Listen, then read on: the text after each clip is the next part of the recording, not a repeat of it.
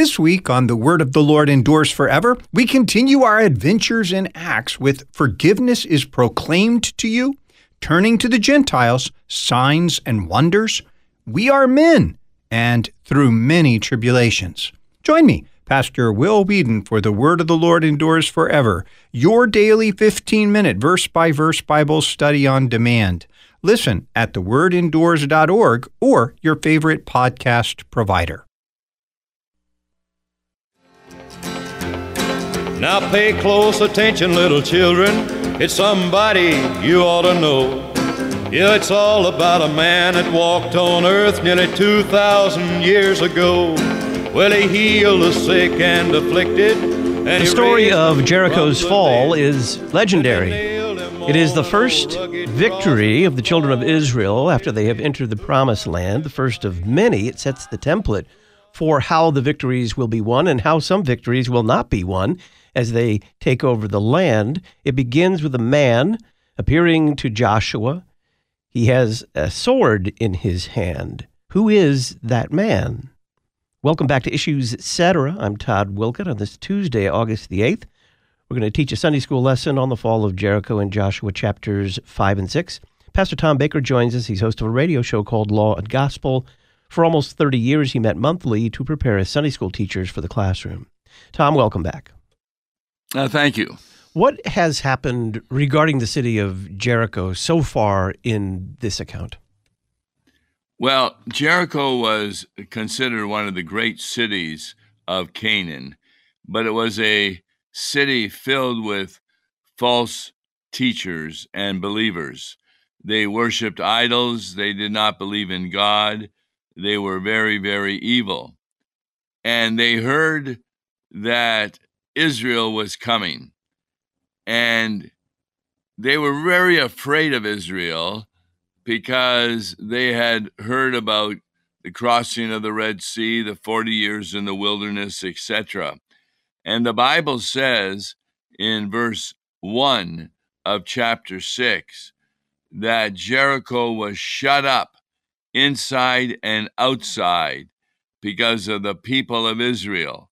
And then it explains what that means.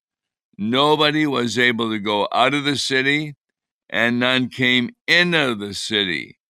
And therefore, there was great fear in the city of Jericho.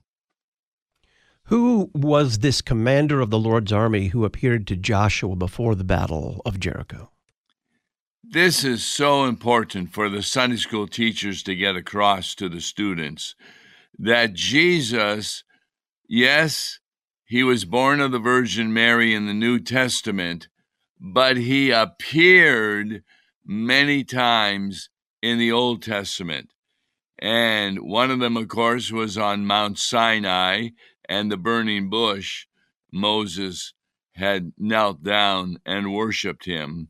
And this was another one when Joshua was near Jericho and he beheld a man who was standing before him with a drawn sword in his hand.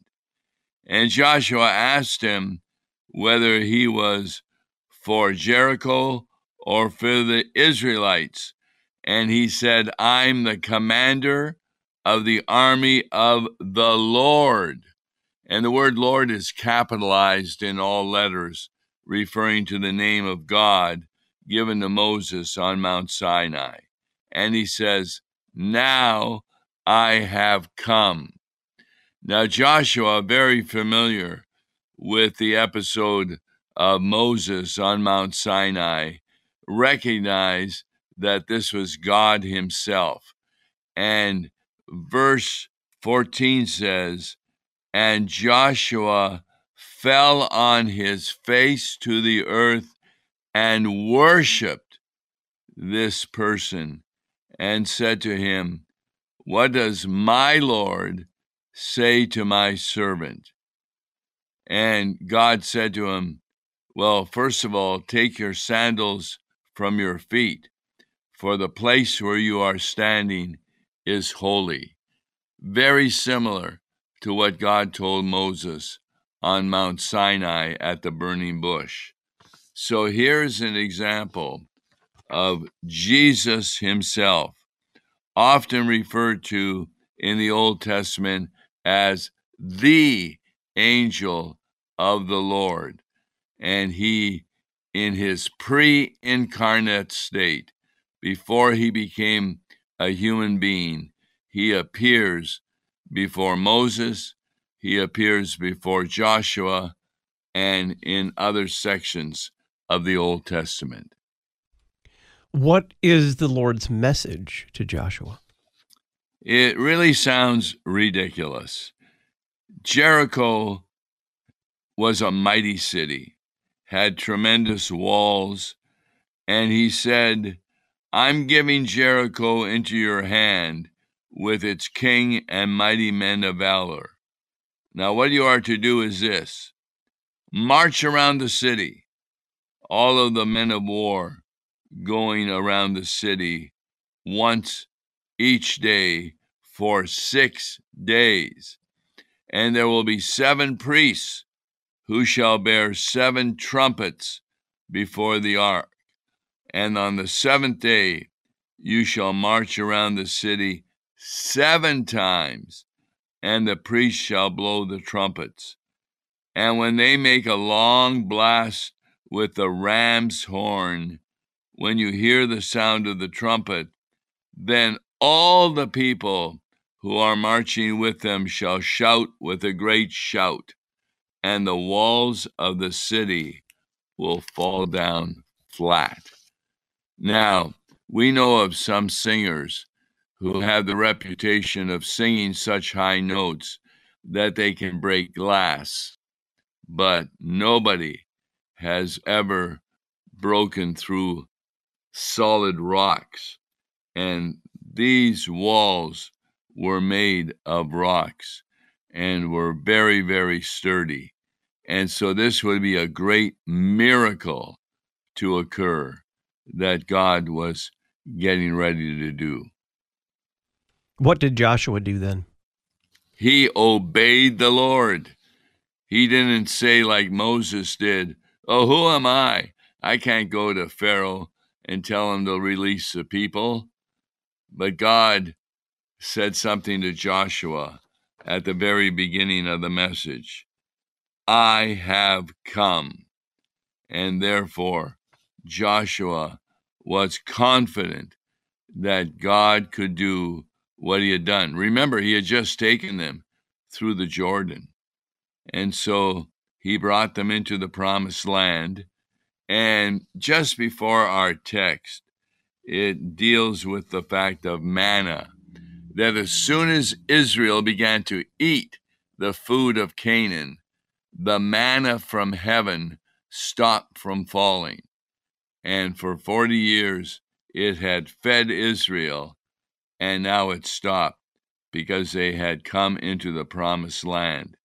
And these, of course, were the children and grandchildren of those who had refused to come into the promised land, except for the two spies, Joshua and Caleb.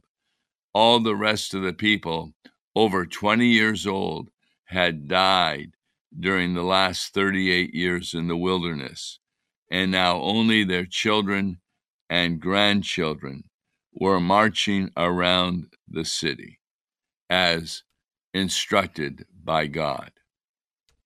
What was the significance of the seven priests and the seven trumpets and then building up to a seventh day? The word seven is really important in the scripture. It's at the very beginning of the Bible where God created the world in six 24 hour days, but then rested on the seventh. So, a lot of times, numbers in the Bible refer to important items, people, interests, etc. For example, the reason they were in the wilderness for 40 years is the original spies who came back, and 10 of them said, No, we can't conquer Canaan. They had been in the land for 40 days. And so God kept them in the wilderness the full 40 years in recognition of the 40 days that they had been in Canaan and said that they could not conquer it. The Holy Spirit is often mentioned with the number seven, as is we have the Ten Commandments. But when the number seven comes up, we're reminded of the creation of the world.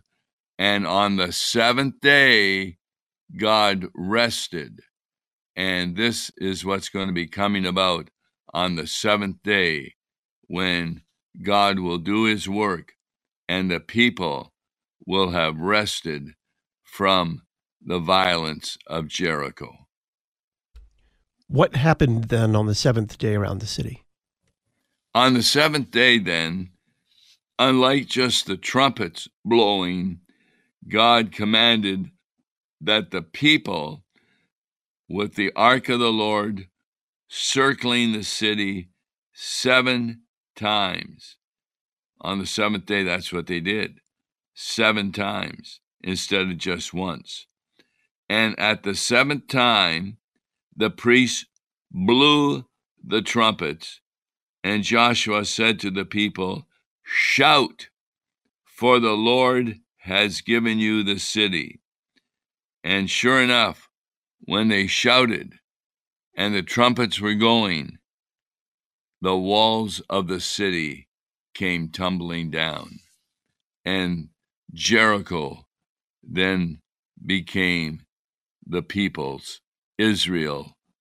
They were rewarded by putting to death all the evil people in Jericho except for Rahab and her family, and also putting into the temple treasury the gold, the silver, the jewelry, in order that the tabernacle and the temple that Solomon would be building would be even more beautiful.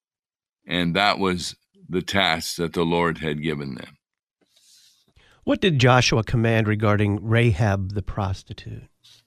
Rahab, believe it or not, was the woman who had hid the two spies that Joshua had sent to Jericho to check out the city. And she hid them in her apartment, which was part of the wall. And because of her faithfulness to Israel, she was told that all those who were in her apartment, which means her father, her relatives, etc., would be saved when Joshua and Israel came and destroyed the city of Jericho. That was a promise that was made to Rahab. And sure enough, that's what Joshua did. He sent the same two spies that he had sent to Rahab's house earlier and said, Go into the prostitute's house and bring out from there the woman and all who belong to her, as you swore to her. So these young men who had been the spies brought out Rahab and her father and mother and brothers and all who belonged to her. And they brought out all her relatives and put them outside the camp of Israel. Now, Rahab becomes very important. If you look at the first chapter of Matthew, there is a genealogy of the people leading up to Jesus. And two of the women were not Jewish. Rahab was one of them, the other was Ruth. And it says that Boaz, who married Ruth, was the son of Solomon, who was married to Rahab. So Rahab got married to a Jew named Solomon, who became the father of Boaz, who married Ruth and continued the line of Jesus from Abraham through the Virgin Mary. So she's very, very important, even as we remember the genealogy of Jesus Christ. Joshua said, And you by all means abstain from the accursed things, lest you become accursed when you take of the accursed things, and make the camp of Israel a curse and trouble it. But all the silver and gold and vessels of bronze and iron are consecrated to the Lord. They shall come into the treasury of the Lord. What does all of that mean? This means that God now was going to be devoted to by receiving the important treasury from the Jericho people the gold, the silver, the jewelry. And that was to prepare a wonderful tabernacle and later on a temple. However, many of the other things the people were to destroy, and just not what belonged to the people of Jericho, but even their animals. And they were told not to take anything for themselves, but to destroy it as an offering to the Lord. Now, unfortunately, although it's not part of the lesson, there was a man named Achan, A C H A N, and he unfortunately took some of the devoted things that were to be destroyed. And later on, the anger of the Lord burned against the people of Israel because of what Achan had done. And he and his family were later punished. But the lesson definitely says that those things shall not be taken by the people and the only things that should be taken were the gold, the silver, the jewels, etc., in order to adorn the tabernacle of the Lord. And they were ordered to do that, which many of them followed, except for Achan and his family. Pastor Tom Baker is our guest. He hosts a radio show called Law and Gospel. We're teaching a Sunday school lesson on the fall of Jericho in Joshua chapters 5 and 6. The Lord also commanded everyone, every living thing to be destroyed in the city except for Rahab. We'll talk about that next. Was the reformer Martin Luther innovating or in error when he added the word alone to Romans 3:28, for we hold that one is justified by faith alone apart from works of the law? Find out in Pastor Will Weedon's column in the latest Issues Etc. journal. In the Wittenberg Trail feature, Dr. Donna Harrison details her journey to confessional Lutheranism from Catholicism, Scientism, mysticism, and evangelicalism the free online Issues Etc. journal. Just click the red journal subscription button at issuesetc.org. In a child's life, meaningful relationships matter when it comes to academic development and spiritual nurture. In Lutheran schools, students know they are uniquely and wonderfully made in God's image. Each day in over 1,800 Lutheran schools, children experience a rich academic, loving, and Christ centered environment where they can explore and develop their God given talents and abilities. To find a Lutheran school near you, visit lcms.org/schools. Real Reformation Radio. You're listening to Issues Etc. The days are shortening and it's soon back to school. Ad Crucem has beautiful posters and art to adorn your home school or classroom, and we print them right here in our Colorado workshop. Come and see our various prints by Cranach, Holbein, Bonnat, Tintoretto, and Caravaggio. Stock up on our daily prayer posters, creed posters, and other beautiful Christ focused artworks. Visit adcrucem.com. That's A D C R U C E M.com. Register today. The 2023 Lutherans for Life National Conference is October 11th through the 13th at the Holiday Inn Cincinnati Airport in Erlanger, Kentucky. The conference includes visits to the Ark Encounter and Creation Museum. Online registration is open now with early bird pricing at lutheransforlife.org/conference. Lutherans for Life, equipping Lutherans and their neighbors to be gospel-motivated voices for life. lutheransforlife.org.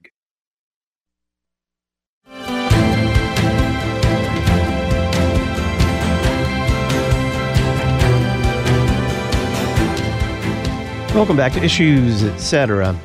You can watch the 2023 Issues Etc. Making the Case conference from the comfort of your very own home for a donation of $300 by Labor Day. We'll send you a link with the password to video and audio recordings. This year's speakers include Lutheran Church Missouri Synod President Matt Harrison, journalists Mark and Molly Hemingway, Pastor Peter Bender of the Concordia Catechetical Academy, Pastor Will Weedon of the Word of the Lord Endures Forever, and San Francisco Archbishop Salvatore Cordileone, and Kyle Mann of the Babylon Bee. Learn more at issuesetc.org or give us a call 618 223 8385. We're teaching a Sunday school lesson with Pastor Tom Baker of Law and Gospel. Tom, why did the Lord command all the living people, the animals included, to be utterly destroyed in the city of Jericho? Because they stood for enemies of the Lord.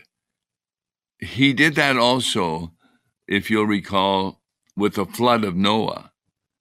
Everybody and everything was destroyed because they were worshiping false idols.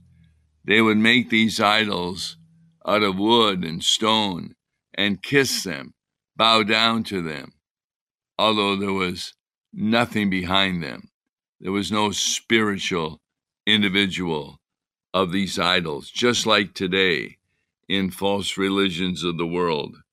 There really is no Allah. That's a false idol. And other religions. The only true God is God Himself in the person of the Holy Trinity. And he, of course, meets with Joshua and gives him instruction as to how to destroy the city of Jericho. This is an important lesson for the Sunday school children because they may not be faced with the destruction of a large city, but they may have other problems in their life. And God's promise is that all things will work together for their good.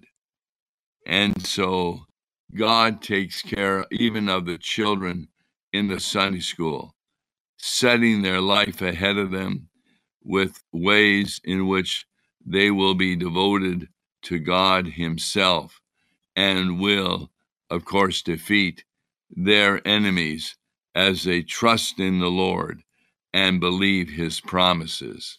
And of course, the greatest promise is the enemy that the devil has, accusing them of their sins, saying they are not worthy to go into heaven.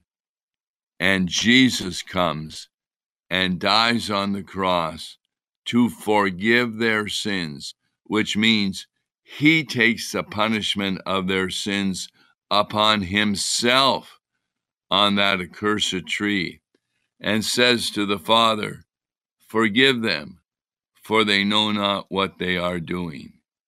And the children can be happy to hear that their sins have been forgiven, that even here on earth, God will watch over them and defeat their enemies. And finally, in heaven, they will be in the total bliss of the Garden of Eden prior to the fall of Adam and Eve into sin, where they will worship not only Jesus, but also the Father and the Holy Spirit forever and ever. That's how this account applies to the Sunday school children. It says of Rahab so she dwells in Israel to this day because she hid the messengers whom Joshua sent to spy out Jericho. What does that tell us about when this account of the fall of Jericho was likely written? Well, this would have been uh, written when she was still alive. And remember, as we indicated, she became married to Solomon, who became the father of Boaz. And so, though that isn't mentioned here, it's mentioned in Matthew chapter 1. So, this would be a time when Ruth had come and married Boaz, who was the son of Rahab. And whether she was alive or not at that time, we're not sure. But that would have been the age in which this had occurred. Why did Joshua curse anyone who would attempt to rebuild Jericho? Because just as God wanted his enemies destroyed and the symbols of his enemies, which would be the idols, the cities, etc. Remember, the people thought, they kind of had the thought that people have about the Titanic when it left shore, that it was unsinkable.